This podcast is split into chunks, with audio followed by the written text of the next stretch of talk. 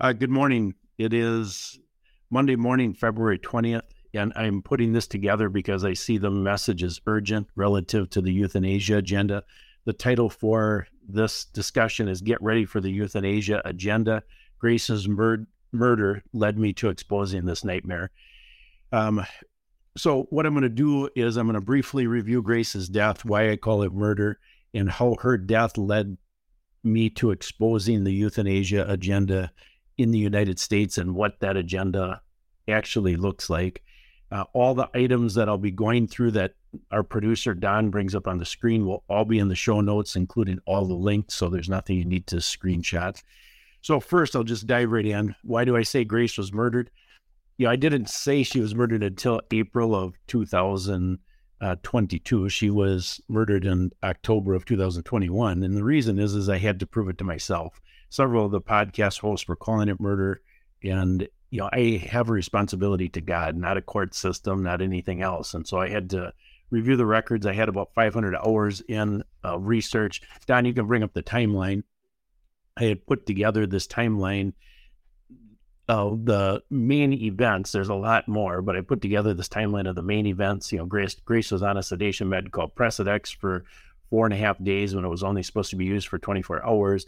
They combined Precedex with lorazepam and morphine, which should never happen in a 29 minute window. And those meds, according to the intensivist who reviewed the records, said those killed your daughter.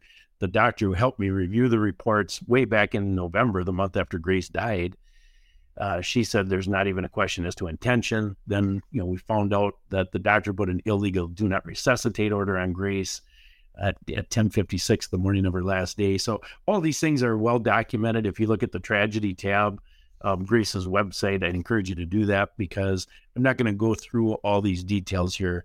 Uh, and you can look at podcasts before April and you'd see that I'm I'm not calling it Grace's death murder. And then uh, sometime in April, I came to grips with that reality. But you know what happened is once something like th- this happens in your life, you have a choice. You know, my best buddy is now was now gone, and so then, you know, what do you do? And you know, people were, uh, you know, just to give you a a little bit of an insight as to um, that debate that goes on is very few people are supporting this. A, a, really good friend, when she looked at the research that I did, said, I mean, anybody who looks at this, just look at the website, you can see what happened. But that's really not what's happening on a day to day basis. It's more like, as Jesus said, a prophet from his own hometown gets no respect.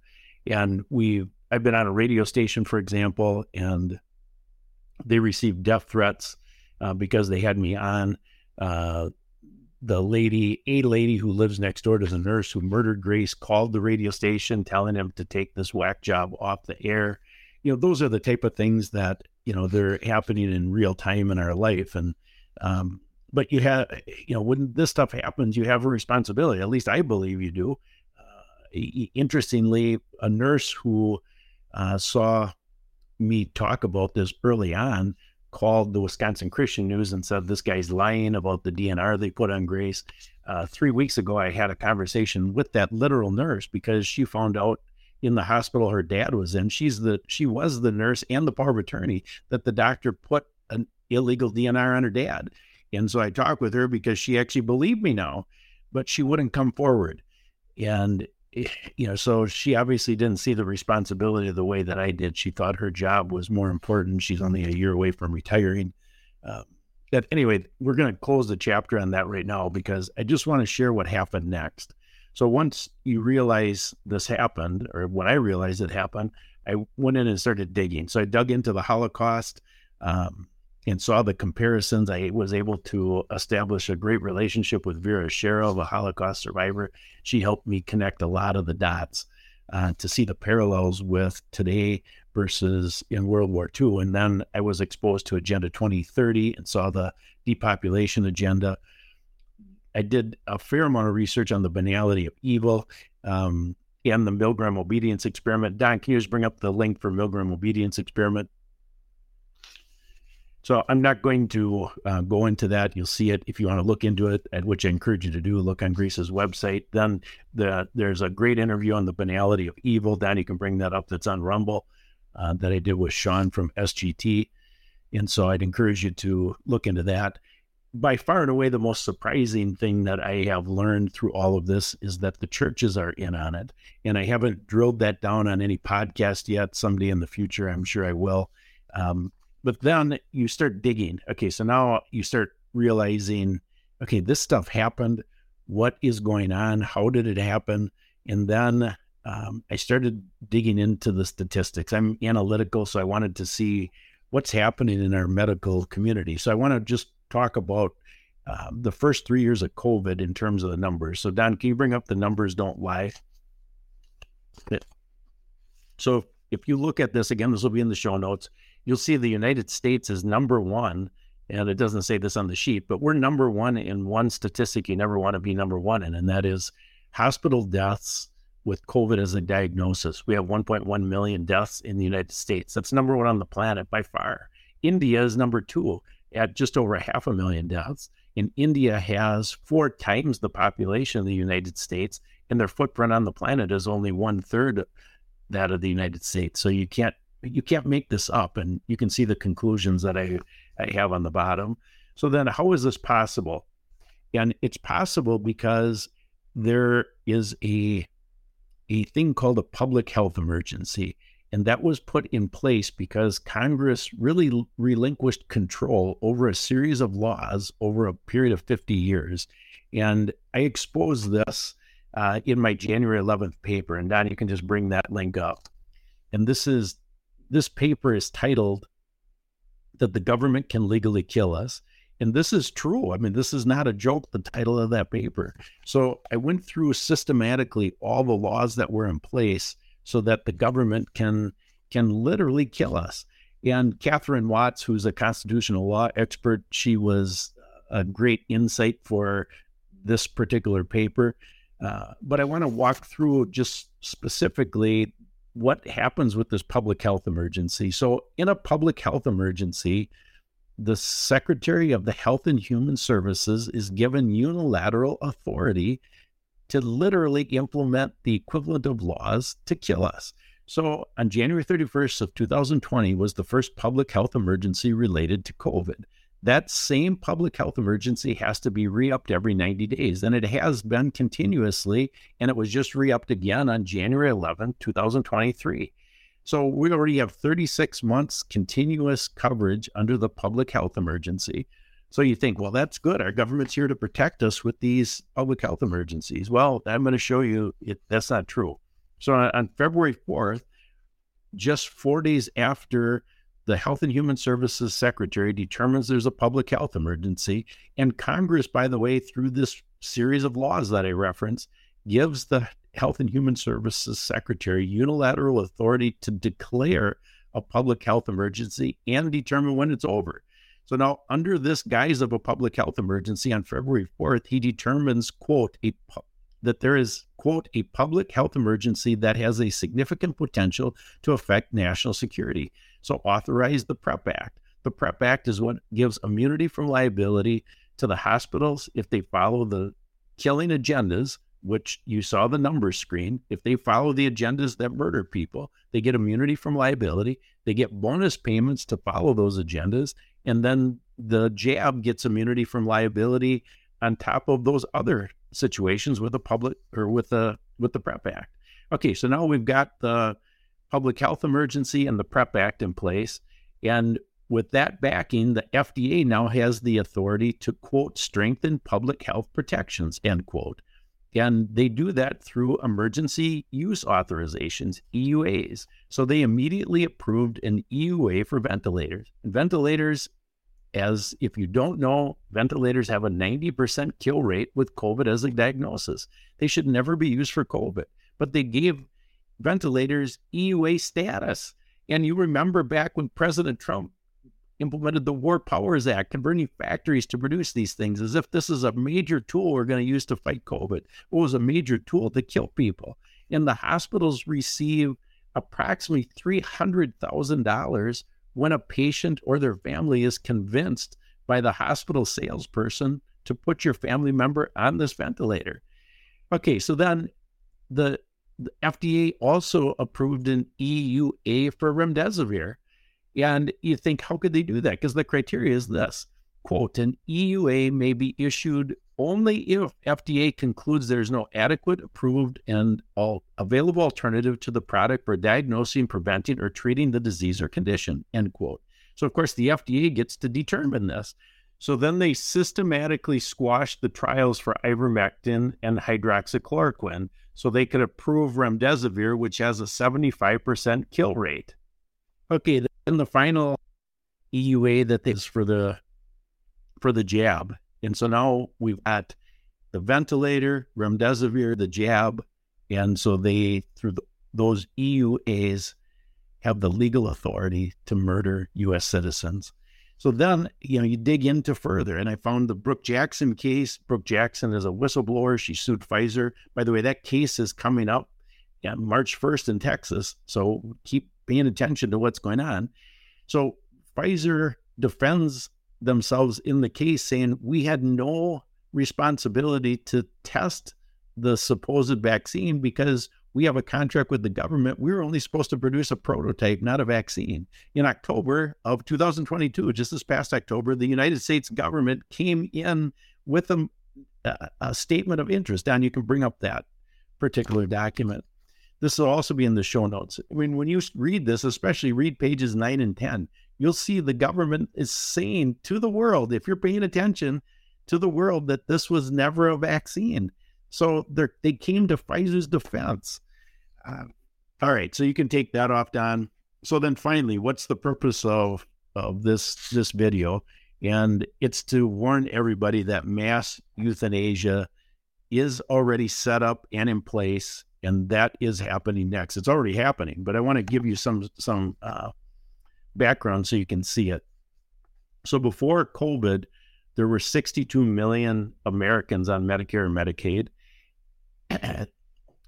After COVID, so three years later, there's 100 million. So a 38 million person increase of citizens in the United States on Medicare and Medicaid. So you think, well, that's their old trick. They want to give away something for free to get the votes. Well, they've already got the the the votes locked up, as we know, because the elections don't matter anymore. So what what I believe is going to happen is how they're going to euthanize these extra people. So they've already convinced us through collectivism that the good of the state is more important than the good of the individual. And the numbers don't lie slide shows that these Americans on the public assistance programs accounted for 39% of the federal budget before COVID. So that number is going to skyrocket after COVID. And they've already got us convinced in this business of collectivism. So I think this is going to be disguised as a vaccine bioweapon mistake cover up. So it will go unnoticed and won't be tracked. And then it'll be further disguised by continued immunity from liability. So there's almost no lawsuits to expose this euthanasia agenda. So think about this Medical malpractice was the number three killer before COVID, behind heart disease, which has 700,000 deaths per year, and cancer, which is 600,000 deaths per year in the United States.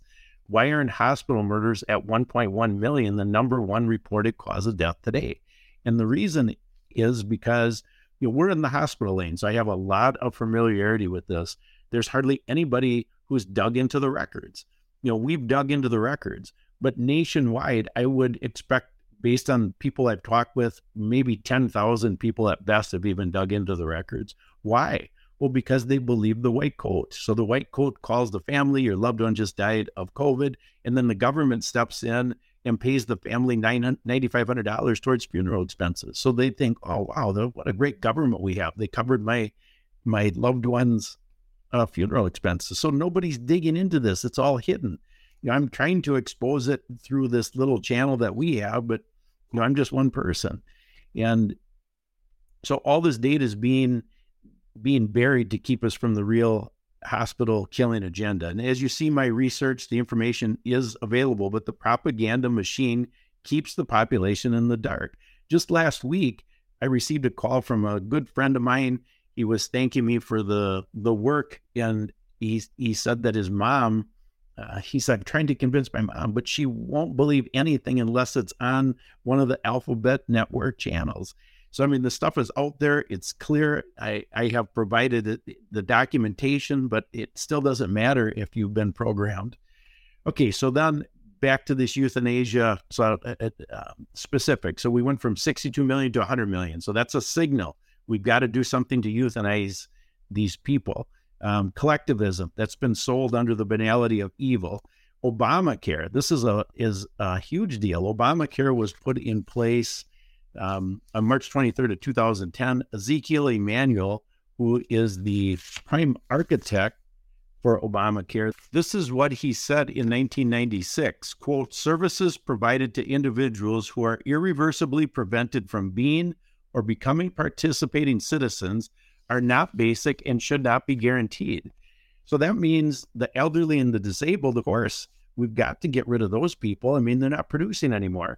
And this has been sold under the guise of attenuated care, collectivism, and for the most part, the population has bought into it. Then on top of that, you have insurance companies that are behind the scenes working to chop costs. So Don, just bring up that Journal of Ethics article. I want to I want to read that. So scroll down, please. So while Don scrolls down, you're going to see if you look at this article, you see a bunch. I want to go standards from without. All right. So in this this first paragraph, standards from without, we're just going to read this together. Second sentence In 1981, the American College of Physicians and the Blue Cross and Blue Shield Association launched, launched the Clinical Efficacy Assessment Project to evaluate use of specific medical procedures and technologies. Okay, so what's going on here? They did this specifically so that they could cut costs. And you know, so now you've got the pressure of uh, Obamacare, you've got the pressure of the uh, insurance companies trying to cut costs. So, what costs are they trying to cut? You know, does it make sense to cut costs in business? Well, of course, but this is not, we're talking about human lives here. We shouldn't be cutting costs at the expense of a human life just because they're not a productive member of society any longer. So now we go to the next. I have six points. So I'm just going to review right now. So, it, it, and this is the euthanasia agenda. So we went from 62 to 100 million collectivism. Obamacare is in place, supported by the uh, medical insurance industry. Ezekiel Emanuel, who is the primary architect. The next piece was implemented just in this last November, November 2022, under the public health emergency by the Health and Human Services Secretary. Remember, he has unilateral authority to implement the equivalent of law during a public health emergency. So, Don, please bring up the MedCAC charter document. So this document was put in place the day before Thanksgiving, and this authorizes death panels. Obamacare, big scare with Obamacare is that there's death panels, which there was, and Congress supposedly squashed the death panels, but now they've reared their head. So now we have legal authority for death panels again through this charter document that the Health and Human Services Secretary implemented the day before Thanksgiving 2022. Okay, so I want to just share something that's uh, know, shares my my stupid sense of humor, but health and human services doesn't that sound good? It sounds like somebody's there to help you. And I'm going to tell you that all these acronyms they use are there on purpose, and every one of these things should be have the acronym, the same acronym, and it's BOHICA. I'm not going to spell that out for you here now because this is a uh, rated G program, but look it up. I want you to look up BOHICA, see what it means. I think you'll you'll see that what I'm saying is true. So BOHICA is B O H I C A.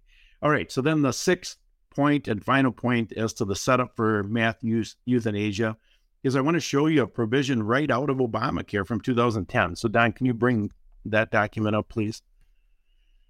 Okay, so we're going to scroll down to the third paragraph and you'll see this is on page uh, 141, section 1533. It says individuals individuals or institutions refusing to participate in quote assisted suicide, euthanasia, or mercy killing may not be discriminated against by the government.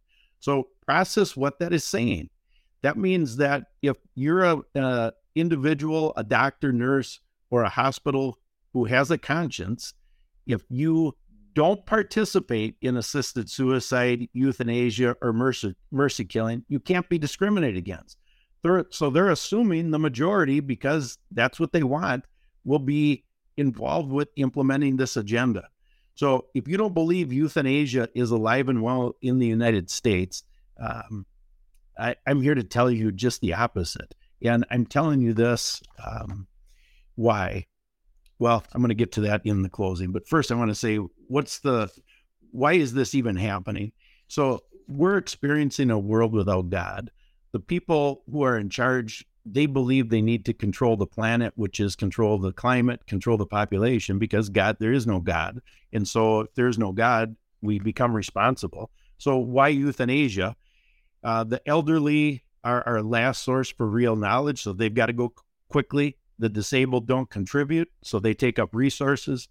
Uh, young people are disappearing for organ har- harvesting for satanic elites.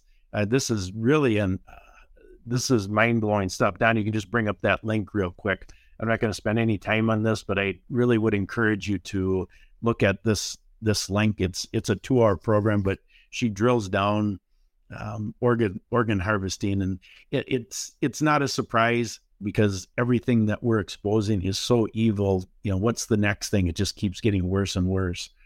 Um, and then finally, the rest of us are willing slaves, not willing to take the red pill and see what's happening so we can break the chains.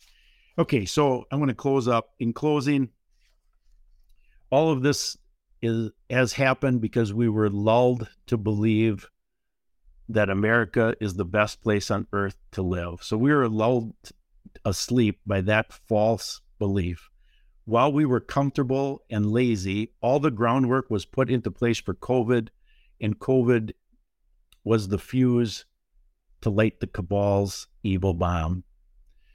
This has been going on for decades. COVID was just the excuse. What's even worse, forced euthanasia is only one evil tentacle. There's a whole bunch. I'm just in the hospital killing lane, and that's that's what I'm trying to focus on and and do the research in that lane. So I'm sharing this because Grace died to save lives physically and spiritually.